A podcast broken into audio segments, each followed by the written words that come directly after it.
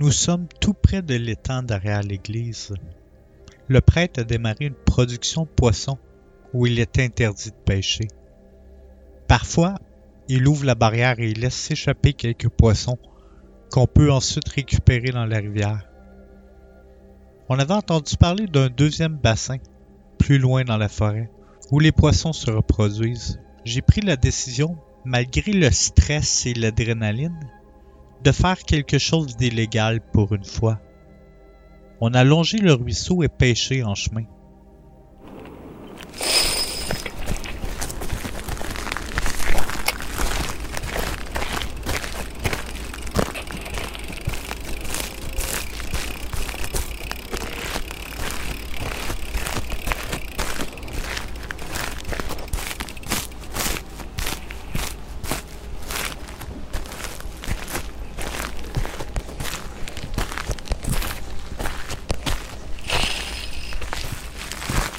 Avons récupéré pas mal plus de truites que d'habitude. Mon seau était presque plein avant même d'arriver dans le bassin. J'ai pris mon seau et je l'ai déposé au sol, le temps d'attacher mes souliers. C'est à ce moment que j'ai entendu ce son venant des profondeurs du boisé.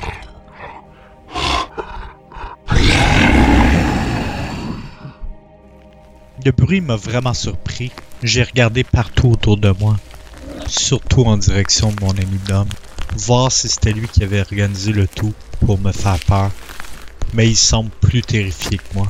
Le son vient de loin, alors on a décidé de retourner à la maison vider notre seau et revenir après dîner. On a congelé le tout pour garder les bêtes fraîches. J'ai pris mon ensemble complet cette fois. Une meilleure canne à pêche, un chapeau brun avec des hameçons au bout et une nouvelle arme de combat sous-marin. Un détecteur de chaleur que j'ai piqué à mon cousin. Ça va nous permettre de voir les poissons dans l'eau et de les suivre à la trace. Le dîner nous a retardé, mais ça a valu le coup. Nous avons pris nos vélos cette fois.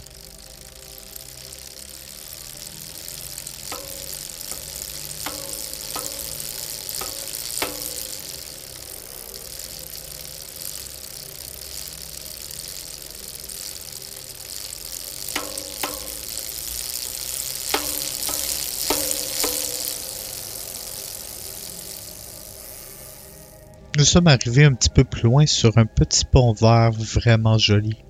La vue était vraiment magnifique et on en a profité pour pêcher un peu. Nous avons rempli mon seau et continué notre route vers le fameux bassin. Nous sommes arrivés sur place autour de 6 heures en début de soirée. Nous avons perdu beaucoup trop de temps sur le pont. Nous nous sommes installés sur place et j'ai creusé un trou dans la terre et je l'ai rempli d'eau pour permettre aux poissons capturés de survivre un peu plus longtemps dans un endroit plus confortable qu'un seau en métal. On s'installe ensuite sur des bûches de bois pour manger le lunch que ma mère nous a préparé. On en a profité pour faire beaucoup trop de bruit.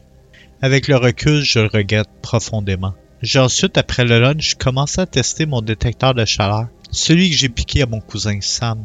Il est médecin. Vous voyez qui c'est? L'épisode 3 et 4 de la chaîne YouTube? Enfin bref, j'ai pris l'appareil et il semblait bien fonctionner. Je l'ai pointé dans l'eau et j'ai découvert des zones plus chaudes que d'autres dans le bassin.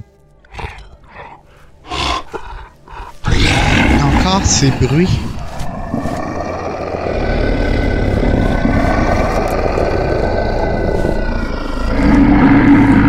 Les monstres sont de retour et en plus grand nombre cette fois.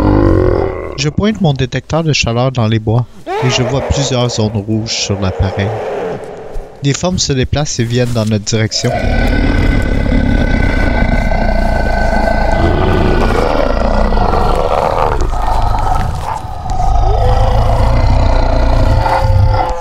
Je fais un tour complet de la zone et je vois que nous sommes encerclés par ces créatures. Je demande à Dominique de m'aider à ramasser les poissons. Il n'arrive plus à bouger. Il est debout et fixe le bois, amorphe. J'ai vu qu'il tremble même. Il se retourne vers moi et j'ai vu qu'il s'est pissé dessus.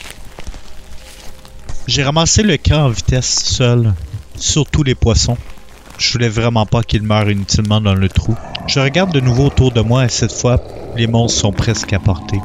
Nous devons vraiment partir. Je suis parti avec l'équipement. J'ai couru dans les bois en longeant le ruisseau et en évitant les spots rouges. Les monstres nous suivent. J'entends leurs cris tout autour. Nous refaisons le chemin inverse pour sortir de la forêt. Mais il commence déjà à faire noir et on n'a jamais marché sur ce chemin en soirée. On a couru environ 15 minutes jusqu'à ce que Dom, qui est moins en forme que moi, s'écrase sur une roche et tombe. Je voulais vraiment pas arrêter. Mais après quelques mètres, j'ai rebroussé le chemin et retourné vers mon ami qui pleurait. Je le relève, l'inspecte et mis à part la boue, je vois aucune blessure apparente sur lui. Je prends mon appareil et je regarde autour. Je vois encore des formes dans la nuit. Je comprends maintenant les avertissements de mes parents de ne jamais aller dans ces bois maudits. Je regarde derrière moi et je vois des yeux rouges dans les bois qui nous observent dans la pénombre du crépuscule. Je crie d'étal en courant comme une petite fille, suivie de mon ami qui bouette un peu.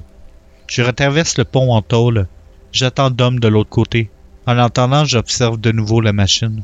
Je vois quelques formes rouges différentes que j'arrive pas à reconnaître. Je peux pas vous dire si c'est les monstres ou une autre créature qui nous hante et qui nous suit dans la nuit. Dom n'arrive plus à avancer et en soir, trempé par la soie même. Je crois pas qu'il pourrait courir encore 20 ou 30 minutes dans les bois.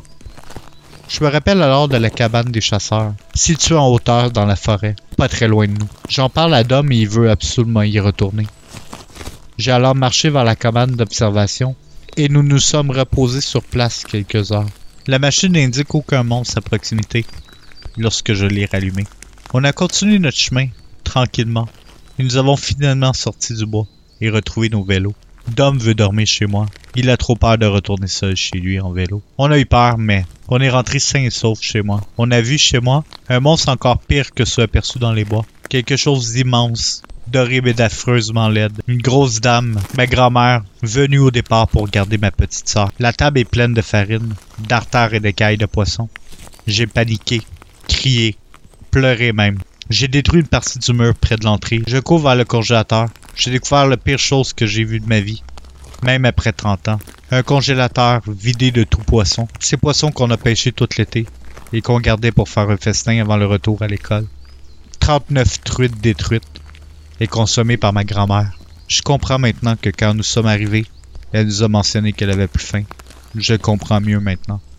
Je me console en disant que cette fois, je connais un meilleur emplacement et que je serai prêt à y laisser ma peau pour récupérer mes prises. Je me console en me disant que cette fois, je connais un meilleur endroit. Et que je serais prêt à y laisser ma peau pour récupérer mes prises. Quitte à ce que ça prenne tout l'été